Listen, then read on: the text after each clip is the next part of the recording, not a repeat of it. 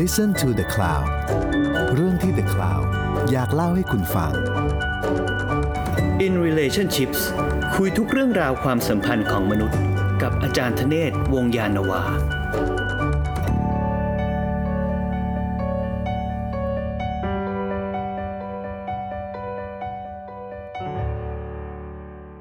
สวัสดีครับ ขอต้อนรับเข้าสู่รายการ In Relationship นะครับ ตอนนี้ผมอยู่กับอาจารย์ธเนศวงศ์ยานนาวาครับ สวัสดีครับอาจารย์ครับ สวัสดีครับ ช่วงนี้เราคุยถึงทริปที่อาจารย์ไปเที่ยวมาครับ เริ่มตั้งแต่กัวเตมาลานะครับติเกาที่เป็นฉากใน Star Wars อืม ก็ก็ดูดูน่าสนใจนะครับเบลิชอันสุดท้ายที่อาจารย์บอกว่าเอ่อคนในครอบครัวเนี่ยชอบมากนะครับ ก็เลยอยากถามอาจารย์ว่าไอ้เบลิชนี่มันอยู่ในแผนไหมครับ เอ่อ ตั้งแต่แรกเนี่ย เป็นสวัสดีครับเอ่อสวัสดีอีกทีนะครับเอ่อเบลิสก็อยู่ในแผนคือ เวลาผมไปเที่ยวไหนเนี่ยนะครับ ผมก็พยายามคิดว่า ผมชอบอะไร อย่างตีเกาเนี่ย ไปเพราะเหตุผลที่บอกตั้งแต่คราวที่แล้วแล้วว่า ติเกานี่พ่อชอบหรือ พ่ ลู อก ชอบพ่อชอบพ่อชอบเพราะมันเป็นโบราณสถานลูกไม่มีวันที่จะชอบอยู่แล้ว แล้วก็เพราะฉะนั้นผมก็พยายามที่จะหา เช่น ในกรณีของกัวเตมาลาเนี่ย จุดแรกเลยที่ผมผิดเลือกไปก็คือไปเพื่อบินไปเข้าการตีกัว เพื่อจะจริงๆอ่ะจะเพื่อจะไปสองจุด แต่เนื่องจากลูกป่วย ก็เลยไปแค่จุดเดียวนะครับ นั่นก็คือเอ่อเมือง ที่เขาเป็นตลาดที่ค่อนข้างที่จะถือว่าใหญ่พอสมควรของพวกคนพื้นเมืองเอาของมาขายกันก็คือเอ่อชิชิคาสเตนังโก ซึ่งอันเนี้ยมันเป็นตลาดซึ่งภรรยาผมเนี่ยนะครับเขาก็เป็นคนที่ชอบตลาด คือภรรยาชอบไปเดินตลาด ชอบ ทั่วโลก ตลาดทุกชนิด ยิ่งโลโก้เท่าไหร่ ถ้ ยิ่ง โล ดี โก้เท่าไหร่ยิ่งดี ยิ่งชอบมากนะครับ ยิ่งตลาดเปียกๆจะแฉะหรืออะไรเนี่ยโอ้ชอบมากเพราะว่าเป็นคนชอบถ่ายรูปแล้วก็ไอ เจออะไรแปลกๆ ที่ชิ ใน คาเซนังโกเนี่ยมันมันมันสีสันมากเพราะว่าคนพื้นเมืองของพวกพวกมายาเนี่ยเขาก็จะโดยเฉพาะยิ่งผู้หญิงเนี่ยชุดของเขาเนี่ยจะเต็มไปด้วยสีสัน สีสัน มากมายเลยต่างๆ ทีนี้ผมก็เวลามาคิดถึงลูกเนี่ยไอ้ลูกมันคงไม่ชอบหรอกที่บอกไปแล้ว ถ้าลูกผมเกิดชอบโบราณสถานขึ้นมาตอนอายุเก้าขวบเนี่ย ผมคงเครียดหน้า ทริป ดู นี้ไปไหนบ้าง ติเกาตลาด ในที่สุดเนี่ยผมก็เพราะว่าจริงๆเนี่ยฮอนดูรัสก็อยู่ในในในในในในในแผนของผมเหมือนกันเพียงแต่ว่าเวลาเราขึ้นไปติกาวติกาวมันอยู่ทางตอนเหนือของโกเตมาลาฮอนดูรัสเนี่ยมันอยู่ทางตอนใต้ ผมก็เลยตัดสินใจว่า โอเคเอางี้นะครับมามองปุ๊บเราก็เช็คเรื่องวีซ่าเรื่องอะไรต่างๆพวกเนี้ยก็เข้าเบลิสได้ง่าย อืม คือเมื่อก่อนเมื่อสิบกว่าปีที่แล้ว ตอนสักประมาณ 2,000 ต้นๆเนี่ย ผมเนี่ยไปยูคาตันมาสองครั้งครั้งแรกนะก็คือช่วงประมาณต้นทศวรรษที่พันเก้าร้อยเก้าสิบเสร็จแล้วก็ต้นทศวรรษที่ศตวรรษที่ 21 ก็คือ 2,000 ต้นต้นๆเนี่ยนะครับ แต่ผมว่ายังไม่เคยไปบริส และผมก็รู้ว่าสนามเนี้ยมันมีทะเลดีก็คือแคริบเบียน อืม เพราะฉะนั้นผมก็คิดว่า เออ ก็ตัดสินใจเดี๋ยวนี้เบลิสเรามีเราเพิ่งจากเราบินจากอเมริกาไปเรามีวีซ่าอเมริกาอยู่แล้ว ก็ ก็เข้าได้เลย เข้าเข้าได้เลยนะครับ ก็เพียงแต่ว่าก็ต้องตรวจอะไรนิดหน่อยๆเขาก็มีดูอะไรต่างๆพวกนี้ผมก็เลยเลือกไปออกเบลิสแทน อืม แล้วก็เพื่อที่จะพาลูกไปเที่ยวทะเล อืม มีอะไรดีครับเบลิสขอเล่าให้ เบ ฟังได้ไหม ลิสเนี่ยนะครับก็เป็นประเทศซึ่งเอ่อในเซ็นทรัลอเมริกาทั้งหมดเนี่ยถ้าเรานับตั้งแต่เอ่อเทศทั้งหมดเนี่ยนะครับกัวเตมาลา ฮอนดูรัส เอลซาวาดอร์ นิการากัว ปานามาด้วยไหมฮะ ก็ไล่ไป Central จนถึงเอ่อคอสตาริกา ปานามาทั้งหมดเนี่ยเบลิสเป็นประเทศเดียวที่พูดภาษาอังกฤษ อืม นะครับเป็นประเทศเดียวที่พูดภาษาอังกฤษแล้วก็มีประชากรอยู่ประมาณ3ามแสนกว่าคนประเทศเขาเล็กมาก อืม นะครับคนส่วนใหญ่ก็จะเป็นพวกลูกผสมเป็นหลักนะครับแล้วก็มีคนมายาอยู่สักประมาณ 10กว่าเปอร์เซ็นต์อะไรต่างๆพวกนี้เอ่อภาษาที่สองรองลงมาก็อาจจะเป็นภาษาครีโอแล้วก็ภาษาสเปนิชอะไรต่างๆเพราะว่าหลายล้อมไปด้วยประเทศหลายล้อมด้วยประเทศที่พูดภาษาสเปนเบลิสเนี่ยมันก็ เราจากจากติเกาเนี่ยนะครับไปชายแดนเบลิสเนี่ยก็ประมาณ 2 ชั่วโมง นะครับก็ข้ามชายแดนไปแล้ว แล้วเมื่อจากประเทศเล็กนะครับเบลิสเนี่ยก็เป็นประเทศซึ่งอ่าเติบโตขึ้นมาจาก พิสดารนิดนึงนะครับ อืม ก็คือมันเติบโตขึ้นมาจากการเป็นโจรสลัด อ้าว มันเป็นที่อยู่ของพวกโจรสลัดมาก่อน อยู่คาบสมุทรแพร่เอ่อแคริบเบียนด้วย ก็อยู่ในเอ่อเรียกอะไรอ่ะเอ่อเรียกอะไรอะเอ่อคาบสมุทรยูกาตันเนี่ยนะครับถ้าใครพอนึกภาพแผนที่ออกเราเห็นอ่าวเม็กซิโกเรามองมองขึ้นไปทางเหนือเป็นสหรัฐอเมริกา ขวามือเนี่ยมันก็จะเป็นแหลมนะครับเป็นคาบสมุทรที่ยื่นออกไปนะครับ ที่เรียกว่าคาบสมุทรยูกาตันทางขวามือของคาบสมุทรยูกาตัน ก็จะเป็นทะเลแคริบเบียน นะครับ ซึ่งส่วนหนึ่งของกัวเตมาลาเนี่ย ก็จะติดแคริบเบียนลงไปก็จะเป็นฮอนดูรัสนะครับทีนี้ไอ้ฮอนดูรัสเนี่ยเออก็เป็นดินแดนซึ่งติดแคริบเบียนเลยนะครับ เมื่อก่อนเนี่ยเบลิสเนี่ยเขาเรียกว่าบริติชฮอนดูรัสนะครับ เป็นบริติชฮอนดูรัส เนื่องจากว่าดินแดนตรงเนี้ยนะครับมันเป็นดินแดนซึ่งเป็นที่อยู่สำคัญของพวกโจรสลัด ในสมัยที่เอ่อไอการค้าแอตแลนติกเนี่ยนะครับ ที่เรามักจะเรียกว่าทานแอตแลนติกเทรดเนี่ยนะครับเกิดขึ้นเนี่ยนะครับอังกฤษและฝรั่งเศสเนี่ยได้ชื่อว่าเป็น ผู้มีประสบการณ์สำคัญอันเลอเลิศของการเป็นโจรสลัดนะครับ นี่คือยุคประมาณสสมัยไหนครับ ก็นะครับศตวรรษที่สิบเจ็ดสิบแปดเนี่ยนะครับเอ่ออังกฤษเนี่ยก็จะมีขึ้นชื่อมากนะค คือ รับ เป็นโจรสลัดที่เก่งอ่ะ เป็นโจรสลั ส ด องชาติเนี่ย แล้วก็เป้าหมายสำคัญก็คือการโจมตีกองเรือของสเปน รวมโปรตุเกสด้วยไหมครับอาจารย์ ก็เนี่ยครับ สองอันนี่แหละ เพราะฉะนั้นเนี่ยเขาก็อย่าได้แปลกใจว่าทำไมมันถึงมีหนังเรื่อง Pirate of the Caribbean เพราะว่ามันซัดกันเล่เลยในแถวนี้นะครับ แล้วก็ทีนี้ในการที่เราจะเข้าใจว่าทำไมมันดินแดนตรงเนี้ยนะครับ มันถึงสำคัญ เพราะว่ามันเป็นรูทการค้าของสเปน สเปนเนี่ยนะครับเวลาเข้าไปในเอ่ออเมริกาใต้ก็ได้ไปได้ทองในเอ่อเข้าไปในเม็กซิโกนะครับมันก็มีเงินนะครับแล้วก็เม็กซิโกก็มีชื่อเสียงเรื่องเงินมาจนถึงทุกวันนี้นะครับ สิ่งที่สำคัญอย่างหนึ่งก็คือว่าหลังจากที่สเปนกับโปรตุเกสเนี่ยแบ่งโลกกันด้วยสนธิสัญญาตอร์เดซิยาเนี่ยนะครับหลังจากเรือโคลัมบัสไปค้นพบอเมริกาแล้วนะก็แบ่งโลกกัน อ่าสเปนก็ได้ทางฝั่ง มหาสมุทรแปซิฟิกไปทั้งหมดนะครับ บางส่วนแล้วเส้นแบ่งเนี่ยมันก็กินไปนะครับทำให้เอ่อโปรตุเกสเนี่ยก็ได้บราซิลไปด้วยนะครับ แต่หลังจากเส้นตรงนั้นลงมาเนี่ยนะครับก็จะกินมาจนถึงฟิลิปปินส์นะครับ พอได้มาอีกฝั่งเลย นะมากินมาถึงพูดง่ายๆก็คือคุมคุมแอตแลนติกทั้งหมดนะสเปนเนี่ยนะครับก็จะมีเส้นทางการค้าที่สำคัญที่เราเรียกว่าแกลันเทรดหรือมานิลาแกลันเทรดนะครับที่ทำการเส้นทางการค้าที่ในอดีตนั้นถือว่าจะยาวที่สุดในโลกก็คือจากมานิลาเนี่ยไปอาคาปุโก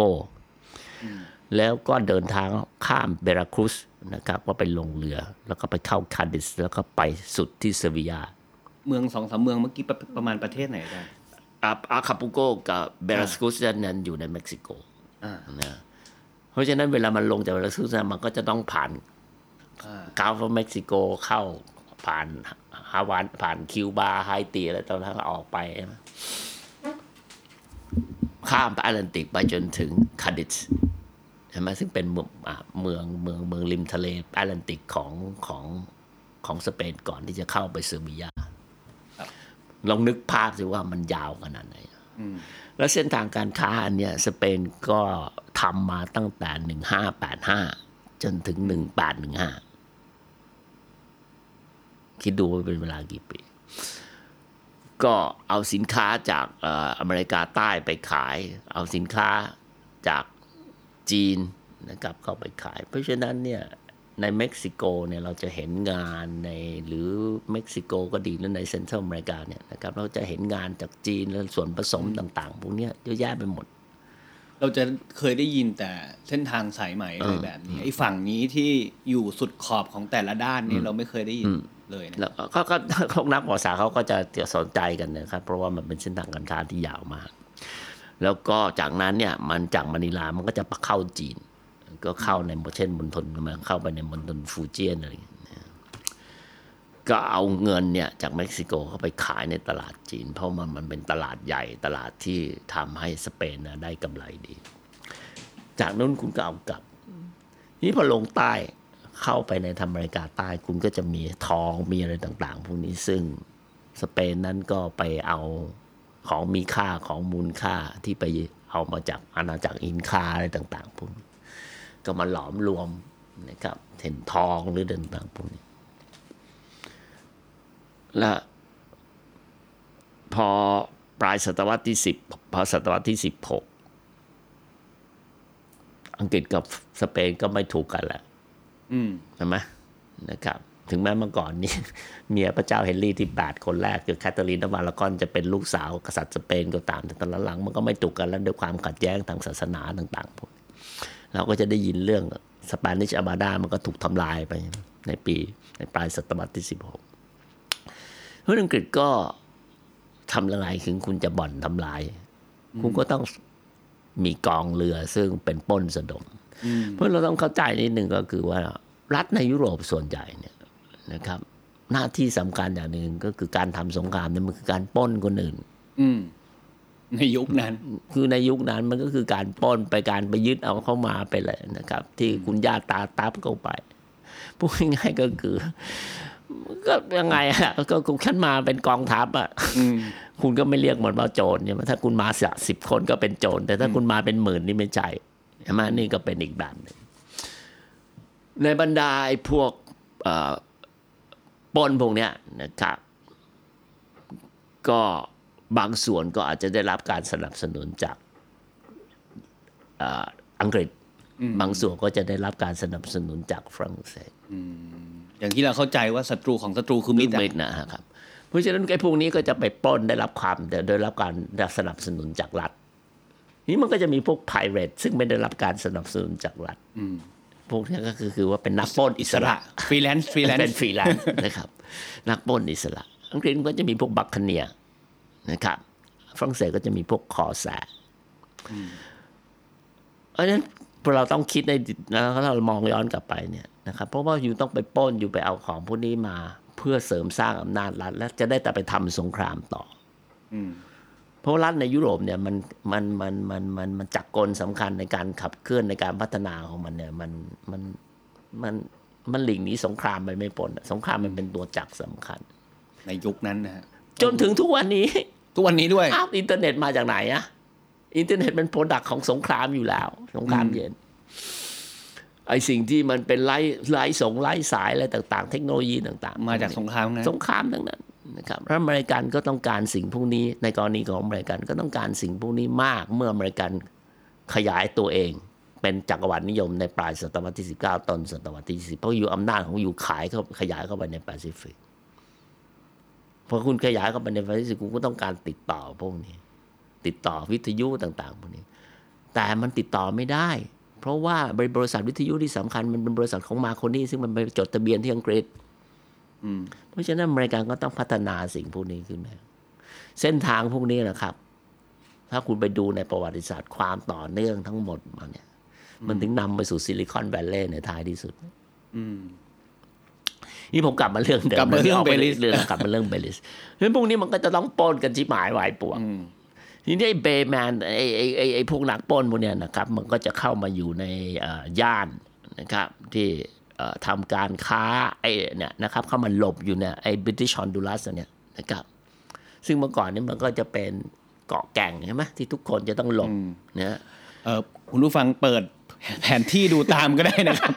คือเราไม่รู้จักไม่คุ้นประเทศนี้ก็ลองพิมพ์ แล้วเสร็จ Google แล้วเนี่ย ดูได้ นะครับ พวกนี้ก็จะเริ่มนะครับ ค่อยๆทำธุรกิจสิ่งที่สำคัญอย่างหนึ่งในธุรกิจนั้นๆก็คือตัดไม้มะฮอกกานี อืม แถบนั้นมีไม้มา มัน ค ไม้ นนี้ มาฮอกกานีเยอะนะครับเอ่อนี่ก็คือฐานสำคัญของประเทศเบลิส เพราะฉะนั้นเราจะเห็นได้ว่าธงชาติเบลิสเนี่ยนะครับ ซึ่งเพิ่งได้รับเอกราชเมื่อจริง ๆ เนี่ยนะครับ ก็ทศวรรษที่ 1980 เนี่ยนะ ก็ไม่นาน นะครับเพราะเมื่อก่อนเนี่ยเป็นอาณานิคมของอังกฤษนะครับ ที่เราเรียกว่า British Honduras นะก็จะมีต้นมะฮอกกานีอยู่ข้างใน อืม นะครับ แล้วก็เป็นผู้ชายสองคนยืนอยู่อะไรต่างๆพวกนี้ เป็นธงชาติที่มีดีเทลเยอะมากนะครับ ลองเปิดดูได้นะ นะฮะทีนี้เอ่อไอไอกลุ่มคนพวกเนี้ยนะครับ ก็กลายมาเป็นฐานสำคัญของอังกฤษ อืม เห็นไหมเพราะว่าศัตรูของศัตรูคือมิตรแล้วคุณก็ เพราะฉะนั้นเนี่ยก็ดีไอ้นี่พวกนี้ก็ไปปล้นสะดมปล้นกองเรือสเปน คือถ้าดูตามแผนที่เนี่ยเอ่อรอบข้างเนี่ยเป็นอาณานิคมของสเปนหมดเลย ใช่ใช่นะครับ ถ้าดูตามแผนที่อีกเราก็จะเห็นว่าปกติอะถ้าถ้าเอาแบบแผนที่ประเทศเราก็จะเห็นตามตามเอ่อภูมิประเทศใช่ไหมฮะตามแม่น้ำตามภูเขาตามสันปันน้ำอะไรก็แล้ว แต่ แต่ผมเห็นในแผนที่เนี่ยมันขีดเส้นตรงเป๊ะเลย วิธีการแบ่งแผนที่แบบนี้มันมันเกิดจากอะไรครับ ก็อาณานิคมเป็นหลักทั้งนั้น คือเขาก็ตกลง ก็เพราะ กั ว่าน แล้ว มันไม่มี แบ่ง สันปา เขต นา เล ภู ย ก็ก็ว่ากันในแผนที่ชัดเจนที่สุดเลยเบอร์ลินคอนเฟรนซ์หนึ่งแปดแปดสี่แปดสี่แปดห้าเนี่ยผมจำปีไม่ได้ ที่คุณแบ่งขนมเค้ก อืม แบ่งแอฟริกากันเลย ถ้าดูแผนที่แอฟริกาก็จะอารมณ์นี้ ก็คุณจะเห็นไหมเวลาชาร์ตเนี่ยนะครับ มันเป็นเส้นตรงเลย อืม นะเป็น แบ่ง เส้น ขีด ตรง เป็นตรงๆเลย เซนทีกันตรงๆพวกนี้นะครับ ทีนี้ไอ้พวกเนี้ยนะครับก็เป็นพวกบัคเนียหรือก็เป็นไพเรตที่มาตั้งนะครับตั้งแต่ศตวรรษที่ 17 ก็ทำมาหากินกันมาเรื่อยๆนะครับก็แน่นอนนะครับ อังกฤษกับฝรั่งเศสก็ซัดกันตลอดเวลานะครับ ก็จนถึงครึ่งหลังของศตวรรษที่ 18 นะครับ ก็มีข้อตกลงกันอะไรกันต่าง ๆ พวกนี้นะครับ แล้วก็ นั่นก็คือส่วนสำคัญที่อีกอันหนึ่งที่เข้ามาเกี่ยวข้องก็คือสงครามเจ็ดปีที่อังกฤษกับฝรั่งเศสลบกันนะครับวุ่นวายกันไปหมดอะนะครับ เพราะว่าอย่าลืมว่าฝรั่งเศสมันก็อยู่ในแคนาดาด้วยใช่ไหม ครับ นะฮะฝรั่งเศสมันอยู่ในแคนาดา แล้วฝรั่งเศสมันก็มีอาณานิคม เช่นเฟรนช์กับยานา อืม ในอเมริกาใต้ และเกาะแก่งต่างเกาะต่างๆ ในคาริบเบียน อืม นะดัตช์ก็มีฝรั่งเศสก็มีอังกฤษก็มีใช่ไหมนี่ก็คือสิ่งที่เอ่อ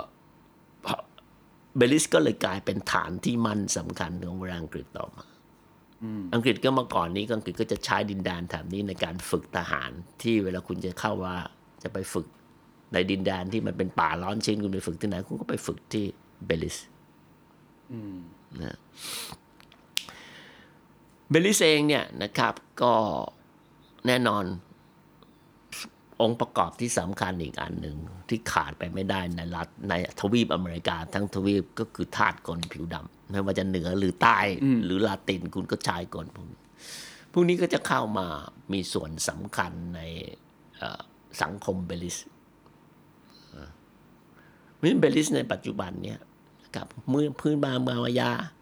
ผสมกับคนอินผสมกับสเปนกลายมาเป็นพวกหนึ่งผสมกับคนผิวดำคนผิวดำกับอินอ่ะคนพื้นเมืองกับพวกเพราะฉะนั้นเบลิสก็จะเต็มไปด้วยกลุ่มผู้คนที่หลากหลายมาก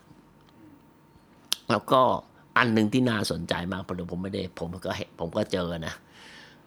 ก็คือพวกเมนโนไนท์นะ คื ค อ รับ อะไรครับเมนู พวกเมนโนไนท์เนี่ยนะครับก็คือพวกที่เป็นเอ่ออยู่ในเยอรมันฝั่งตะวันออกเลย แต่ติดเนื้อเมื่อก่อนเนี่ยมันอยู่ในดินแดนในรัสเซีย อืม ก็อพยพมาตั้งแต่ศตวรรษที่ 19 เข้าไปในแคนาดาก่อน มาตรงนี้อะครับ แล้วก็ค่อยๆอพยพไล่เดินทางลงมา ไกลมากเลยครับเนี่ย แล้วก็นะครับจนพันเก้าร้อยห้าสิบเนี่ยนะครับช่วงเนี้ยนะครับก็จะเริ่มมาอ่าอยู่ในอ่าในในในเบลิสนะครับพวกเมนูไนท์เนี่ยก็จะแต่งตัวสวมหมวกนะครับ ใส่ใส่ชุดหมีอย่างเงี้ยนะครับคล้ายๆ พวกแอมิช อืม พวกแอมิชที่ที่ยังขี่รถม้าอยู่ไม่รับเทคโนโลยีต่างๆใน แต่อาจารย์ไปเที่ยวก็ยังเห็นเลย ก็ยังมีข้างใน มีไหม ตลาดเนี่ยนะครับ ก็ยังมีพวกเมนูไนท์มาขายของ พวกนี้เขาจะขายพวกเดลี่โปรดักต์เป็นหลัก เราพูดภาษาอะไรครับ ก็เขาก็พูดภาษา อังกฤษธรรมดา อังกฤษธรรมดาเนี่ยแหละ อืม นะครับเพราะว่าภาษาอังกฤษเป็นภาษาภาษาหลักใช่ไหมครับรองลงมาก็เป็นภาษาครีโอแล้วก็แล้วก็ภาษาสเปนิช แต่เราจะเห็นเขาชัดเรื่องการแต่งตัว แต่งตัว ก็เหมือนพวกนึกภาพ ผมทำต้องรู้จักพวกแอมิชในในอเมริกานั่นนะครับนะ ที่ใส่หมวก แล้วก็จะไม่ใช้เทคโนโลยีต่าง ๆ พวกนี้ยังนั่งรถม้าอยู่นะครับเนี่ยนี่คือพวกเมนโนไนท์มันก็จะเป็นแล้วก็จะมีพวกอินเดียนอยู่ด้วยนะแล้วพวกเอ่อแอฟริกันที่อพยพนะครับ มาจากเอ่อเกาะ ในแคริบเบียนต่าง ๆ พวกนี้เราเรียกว่าแคริฟูน่าอะไรต่างๆเยอะนะครับ เพราะฉะนั้นเขาก็จะมีวัฒนธรรมที่หลากหลายมาก สรุปแล้วในเบลิชก็มีความหลากหลายทางวัฒนธรรม มีความหลากหลาย ในเชิงธรรมชาติบ้างครับอาจารย์ เป็นไงบ้างฮะ โอ้ธรรมชาติก็เป็นแบบเขตป่าร้อนชื้นอย่างเงี้ยนะครับเขาก็จะมีรีเซิร์ฟอันหนึ่งที่ใหญ่มากสำหรับเสือจากกัว อืม นะครับแล้วก็จะมีเอ่อเอ่อ เจอเสือ โบโบโบราณสถาน โบราณสถาน เจอในเจอในสวนสัตว์นะครับ เจอในสวนสัตว์ นะครับนะโบราณสถานของพวกมายาที่เยอะมาก เพราะบอกแล้วว่า นี่ มัน ตั้ ก ง ระ แต่ จาย ตั้งแต่ไอ้เขตเอ่อตีกาวที่เราคุ้นนั่นนะคือรัฐเอ่อแคว้นไปเต็นเนี่ยกินไปจนถึงคาบสมุทรยูคาตันทั้งหมดเนี่ยเบลิสก็ไปอยู่ในคาบสมุทรยูคาตันนั่นเองนะก็จะมีโบราณสถานเออของพวกเอ่อมายาเยอะแยะมากไปมายไปหมด ครับ อาจารย์บอกว่ามี barrier reef อยู่ตรงนั้นด้วยใช่ไหมฮะ ใช่ครับ ทีนี้เดี๋ยวก่อนที่ผมจะไปพูดถึงแบรี่ลิฟมันก็จะมีเอาเราก็จะไปเที่ยวถ้ำอันหนึ่งซึ่งจริง ๆ แล้วอันนี้ไม่ได้อยู่ในแผนนะครับเขาเรียกว่าถ้ำ ATM มันชื่ออตุนทูนิชิว ตูนนิชิว มุกเามันชื่อมันยาวมากเลยนะครับ แต่เราเรียกง่าย ๆ ว่าถ้ำ ATM นะซึ่งก็จะเป็นถ้ำซึ่งเอ่อมีโครงกระดูกซึ่งถูก ไอ้แร่แคลไซต์นะครับ จับจนกลายเป็นคล้าย ๆ เป็นหินไปแล้ว เราเห็นเป็นรูปคนเลย เป็นรูปกลแล้วเขาไปบูชายันกลในนั้น อันนี่ว้าวนะ อ่าอันอันเนี้ยเป็นสิ่งที่เราไม่ได้คาดฝันว่าจะไป มันต้องผ่านแบบเป็นกี่ล้านปีอะ เพราะว่าถ้ามันเนี้ยเวลาบางเวลาเนี่ยน้ำมันจะท่วม ครับ นะครับ น้ำมันจะท่วม เพราะฉะนั้นไอ้ไอ้โครงกระดูกพวกเนี้ยแล้วก็ไอ้พวกหม้อไหที่พวกมายาก็ทำพิธีที่มันแตกเนี่ยมันก็จะถูกเคลือบไปกับพื้นดินเลยพื้นพื้นหินเลยมันก็มันเป็นผลึก คือมันก็เป็นหินอ่ะ นะฮะก็กลายเป็น คือเหมือน หิน ละเหมือนไม้กลายเป็นหินนะ อ่า แต่อันนี้เป็นโครงกระดูกกลาย เป็น หิ โครงกระดูกที่มันถูกเคลือบด้วยสิ่งด้วยด้วยด้วยแคลเซียมพวกนี้ไปนะก็สนุกดีนะครับ ลูกๆก็ชอบมาก เพราะว่าคุณต้องว่ายน้ำก็ไปในด โอ้น่าสนุก ำแล้วก็เขาก็จะไม่ให้เราเอาอุปกรณ์แม้แต่อย่างเดียวเข้าไปโทรศัพท์มือถือนี่ห้ามเด็ดขาด ทำไมฮะ เพราะว่ามีนักท่องเที่ยวเนี่ย เอาโทรศัพท์มือถือไอ้กล้อง อืม หล่นลงไปทำกะโหลก โบราณสถาน เขาแตก เอ้ยอาจารย์ก็ไม่มีรูป ไม่มีรูป ถ่าย ไม่มีอะไร ไม่ได้ ทั้งสิ้น แล้วก็แต่ก็ดีนะครับ เพราะว่ามันก็ทำให้เรา มันถ้ามันมืดมากนะครับเขาก็จะให้เราใส่ไอ้ชุดที่มันมีไอ้ไอ้ไฟอยู่ข้างบน ดี มีจะหม ได้ วก ไม่ต้องโฟกัสว่าจะถ่ายไม่ถ่ายรูปอะไรเงี้ย แล้วก็ว่ายน้ำเข้าไป ก็สนุกสนานดี เพราะว่าที่แรกก็ไม่ได้ตั้งใจไปพอดี เราติดต่อคนให้เขาพาเราข้าม จากชายแดนจากเอ่อจากตัวเตมาลาข้ามมาเอ่อเบลิสเนี่ยเขาก็คุยกัน เขาก็บอกอยู่ควรจะไปถ้ำนี้นะ อืม ให้เขาแนะนำว่าไปไหนดี เออ ทีนี้ ไม่ได้ ผ อยู่ในแพลนอันนี้ มันก็ไม่ได้อยู่ในแผนเพราะ ว่า ผมก็นึกอยู่ในใจแล้วผมถามว่าเท่าไหร่ร้อยเท่าไหร่ร้อยสิบเหรียญหรืออะไรก็ไม่รู้นะครับ ไปตอนเช้าแต่ซึ่งก็เอาเรื่องอยู่เหมือนกัน คิดไปคิดมาอ้าวไปก็ไปอะไรเงี้ยเลยครับ ก็ไม่การฝังอะไรเลยนะครับเพราะว่าตอนที่เราจอดรถปุ๊บเขาก็มารับเราตั้งแต่เจ็ดโมงเช้าเราก็จะเป็นกรุ๊ปแรกที่เข้าไปน้ำมันก็จะใสกิ๊กเลยนะครับ แต่ทั้งในทั้งตัวมีมืดแบบมืดสนิทแล้วเราก็จะค่อยๆลอดแบบเอียงคอบิดตัวเข้าไปลอดรูเข้าไปในถ้ำอะไรคือถ้ามาเองเนี่ยนะครับ ก็ก็คงอยู่หน้าถ้ำนะครับ อย่างนี้ก็ว่ายไปสุด เพราะว่าคุณไม่รู้ว่าเออเราจะมุดเข้าไปในรูไหน แล้วเขาก็จะบอกเราหมดว่าเรา ลง ต้องทำ ภาพรอดที่ตังไงนะ เออก็คล้ายๆคล้ายแบบนั้นเพียงแต่ว่า อันเนี้ยมันลึกประมาณเจ็ดกิโล แต่เขาให้เราแค่เข้าแค่แค่ประมาณสองกิโล นั่งเรือเข้าไปหรือว่ายเข้าไป ว่ายน้ำเข้าไปครับ ว่ายน้ำเข้าไป ว่ายน้ำเข้าไป คุณพ่ออายุ หกสิบกว่าคุณแม่อีก คุณลูกอีก ว่ายน้ำ ว่ายน้ำเข้าไป คือพอเขาสิ่งแรกที่เขาอยากรู้เลยว่าเราว่ายน้ำเป็นไหมเขาจะได้เตรียมจุดชีพแล้วเขาจะได้ลากเราเข้าไปเพราะทุกคนว่ายน้ำเป็น เราก็ว่ายเข้าไป คือตอนที่ตลกมากเลยก็คือว่าตอนที่พอมีหญิงหน้าทำปางปุ๊บเนี่ยลูกชายคนเล็กผมมาทีแรกเขาไม่อยากมาเลย อืม เขาก็จะงองแงมากเดินคนสุดท้าย แล้วก็เขาก็สองคนเขาก็จะมาคนสุดท้าย อืม แล้วตอนที่ คือทุกเราอะต้องซื้อถั่วเพราะว่าบังคับโดยสมาคมโบราณคดีเขา ว่าเขาไม่ยอมให้เรา มาเอง เพราะว่า ไม่ได้ มาเองไม่ได้ เขาก็จะมาต้องไกด์ที่มีลายเซ็นทั้งประเทศอะมีอยู่ ถ้าเขาบอก ผมก็ไม่รู้นะเขาก็บอกมีอยู่ยี่สิบห้าคนที่มีลายมีมีใบอนุญาตในยพาคนเข้าไปอะไรอย่างเงี้ยมันก็ควบคุม เพราะฉะนั้นราคามันก็จะค่อนข้างสูง เพราะมันแค่ครึ่งวันเนี่ยนะมันไม่กี่ชั่วโมง ก็ประมาณสักประมาณห้าชั่วโมงสี่ชั่วโมงห้าชั่วโมง ไปทั้งไปทั้งกลับเนี่ยนะ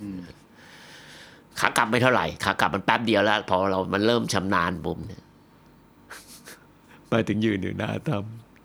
ำแฟนผมเขาก็ถามบอกว่า อะไรนะ ไกด์มันก็บอกว่าให้กระโดดน้ำว่ายน้ำเข้าไป แล้วน้ำในถ้ำเนี่ยมันก็เย็นใช่ไหม อุณหภูมิสักกี่ห้าองศาอะไรประมาณนั้นนะ ไม่ใช่ น่าจะต่ำกว่านั้นนะ เพราะว่ามันเป็นน้ำในถ้ำอะ เออ แล้วตอนเจ็ดโมง น เช้าอ่ะ น่าจะ เจ็ดแปดโมง สิบ เช้า ห้ายี่สิบองศา ก็เราก็มาก็ก็กระโดดอ่ะ ก็ลงไปก็ทีแรกก็โอ้โห เย็นเฉียบเลย แต่สักพักหนึ่งเราก็จะค่อนข้างจะเคยชินกับร่างกายเราก็ปรับตัว เมียผมก็ถึงถามสองครั้งว่าอะไร อะไรนะ นะ กระโดด เราว่ายลงไปในนั้นเนี่ยอ ก็ ยู่ ไหว้ ครึ่ เข้าง ไป วันเลย ไหว้เข้าไป บางเทอบางช่วงเราก็ต้องเดิน บางช่วงเราก็ต้องไหว้ อืม บางช่วงมันก็ถึงอก บางช่วงก็คอ บางช่วงก็ขา บางช่วงก็ต้องว่ายน้ำ เด็กชอบ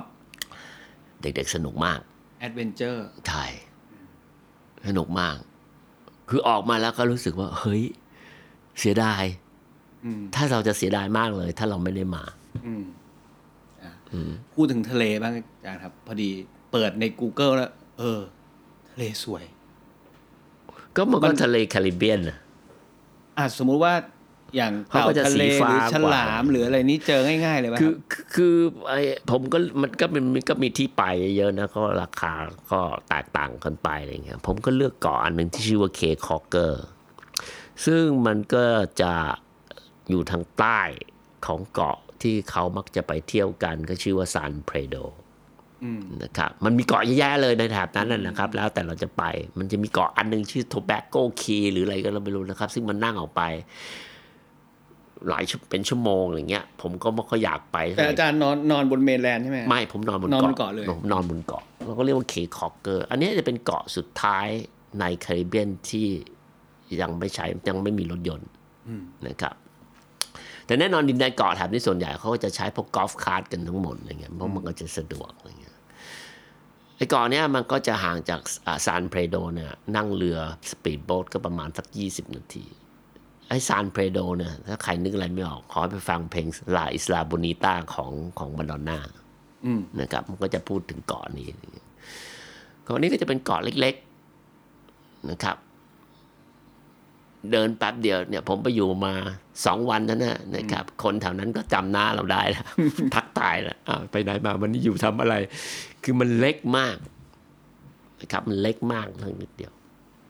เราสามารถไปได้เรือก็ได้หรือเครื่องบินนะครับ เครื่องบินใบพัดเดียวเนี่ยนะครับเครื่องเครื่องเครื่องบินสิบที่นั่งเลยครับ เขาก็นั่งเรือไปนะครับก็ไปอยู่ที่เกาะนนี้ แล้วก็ข้างนอกเนี่ยนะครับ มองออกไปเนี่ยเราก็จะเห็นลีฟแล้วนะครับเอ่อเบลิสเนี่ยก็จะมีแบร r ร e r ลิฟที่ใหญ่เป็นอันดับสองรองจากเกร t แบร r ร e r ลิฟของ ออสเตรเลีย ของออสเตรเลีย แล้วก็เพียงแต่ว่าเราก็จะต้องออกไปข้างนอกเพราะว่าเขาก็จะช่วงที่ผมไปเนี่ยสลายมันจะเยอะ เพราะจากอีกด้านหนึ่งของเกาะเนี่ยมันจะเป็นป่ากงกลาง ซึ่งน้ำใสนะแต่ไม่ได้ป่ากงกลางแบบน้ำขุ่น ไม่ใช่เพชรโครนโครน มันเป็น แบบ โคลน บ้านเรานะ ซึ่งตามจริงแล้วแทนแถบนี้ทั้งหมดเนี่ยเวลาป่ากงกลางของเขาเนี่ยเวลาเราเช่นในยูคาตันหรือต่างๆ เวลาเขาไปดำดูพยูนกันเนี่ย น้ำมันจะใสกิ๊กเลย อืม นะครับน้ำใสกิ่งเวลาเข้าไปใน มันก็จะเป็นแบบคล้าย ๆ แบบปากกงกลางคุณว่ายน้ำก็ไม่ได้เหมือนเรานึกถึงแถวตรังอะไรต่างๆพวกเนี้ยนะครับ ที่เวลาน้ำมันใสๆอ่าในสองน้ำอะไรต่างๆแต่เนี่ยอันนี้ก็จะคล้าย ๆกัน แต่พอฝั่งที่มันเป็นลิฟต์เนี่ย ทะเลมันก็จะเป็นสีน้ำเงินสีฟ้าอะไรอย่างเงี้ยนะครับมันก็จะเป็นอีกแบบหนึ่ง แล้วก็สัตว์ก็จะเยอะ เพราะฉะนั้นลูกๆผมเนี่ยก็จะมีความสุขมากกับการ ไปทำสิ่งที่ไม่ควรทำเช่น ไป เจอ เกาะ ปลาฉลาม ไปเกาะหลังเต่าอะไรอ เกาะหย่างลั เงี้ ง ย เต่าด้วย อะไรต่าง คือ ๆ ถ้า พวก เจ เนี้ย อที่ประเทศไทยนี้เขาก็จะห้าม เอออ อย่าไปยุ่งกับมัน เอ เล อย คือผมก็ พอพอไปเรียกต้องไปดึงมันกลับมา เพราะว่ามันมันมันเยอะอะ อืม ครับ ฉลามเจอไหมกัน ถ้าหลามก็เนิร์สชาร์กได้ไปหมดอ่ะมันก็แบบเห็นจนมันก็เป็นเรื่องปกติคืออย่างบ้านมันก็เขาเป็นแบรเรลลิฟของเขามันใหญ่มาก เพราะฉะนั้นมันก็มีอะไรพวกนี้เยอะมาก อืม นะครับ แล้วก็คอนเชลเนี่ย มันมีสุสานคอนเชล คอนเชลคืออะไรกัน คือไอ้ไอ้หอยสังตัวใหญ่ๆ เอ่ อะ อ ที่เราที่เราเรามากินกันหรือเรามา อ่า เขาก็เลยดูในหนังที่เรา ครับ เข้ามาเป่าแต่ อ่าอ่าอ่า เยอะมาก เทียบ เพียบก็เด็กๆก็จะมีความสุขไปโดดน้องโดดน้ำเล่นน้ำทีนี้เคเคคอกเกอร์เนี่ยมันจะมีจุดอันหนึ่งที่เรียกว่าชื่อเดอะสปริต ครับ ก็คือจะเป็นอยู่ทางคือเกาะอันเนี้ยมันถูกเฮอริเคนเนี่ยตัดขาด อืม ในทศวรรษที่พันเก้าร้อยหกสิบผมจำปีไม่ได้นะครับ แต่สังเกตจริงๆเนี่ยผมแก่แล้วผมจำไม่กล้าพูด ปี ที่ กลั มั วน ผิด กลัวผิด ก็จะบอกทศวรรษที่หนึ่งพันเก้าร้อยหกสิบนะครับ แก่แล้วความจำมันก็จะแย่ลงนะ ตรงหน้าน้ำมันก็จะใสเนี่ยนะครับ แต่ อารม คลื่น ณ์ทะเลแหวก เป็นก็ก็คือ แต่ทน มันมันเป็นช่อง โดน ช่อง เฮอริเคนตัดขา ขา ด ดขาดลงตรงนั้นก็น้ำจะแรงเลยนะแต่ก็ทะเลใส น้ำใสสีฟ้าอะไรต่างๆ มันก็สวย เด็กๆก็แฮปปี้แล้วก็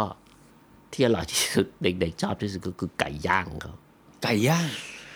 เขาก็จะย่างแบบดูไม่น่ากินนะเพราะว่ามันก็จะมีไอชาโคลติดดำๆอะไรต่างๆโอ้แต่มันอร่อยจริง มีเครื่องเทศเครื่องอะไรของเขาที่ เขามีเครื่องเทศอะไรของเขา แล้วก็เบลิสก็จะมีอีกอันหนึ่งที่ผมว่าก็ดีก็คือช็อกโกแลต ไปกัวเตมาลามากาแฟ อ่า ดีไหมฮะ แล้วกาแฟช็อกโกแลต นี่ก็ช็อกโกแลต อันนี้ ที่เบลิช ช็ ก็ อโแลตอันนี้ก็ดีก็ดีนะครับ แล้วก็ก็ที่เด็กๆทุกคนแฮปปี้ ก็ผมรู้สึกว่าจากทริปที่เขาเรียกอะไรอ่ะ worst case scenario นะ คืออมาเที่ยวลูกติดโควิด อืม ที่กัวเตมาลา เออ สุดท้ายจบทริปที่เบลิช เออ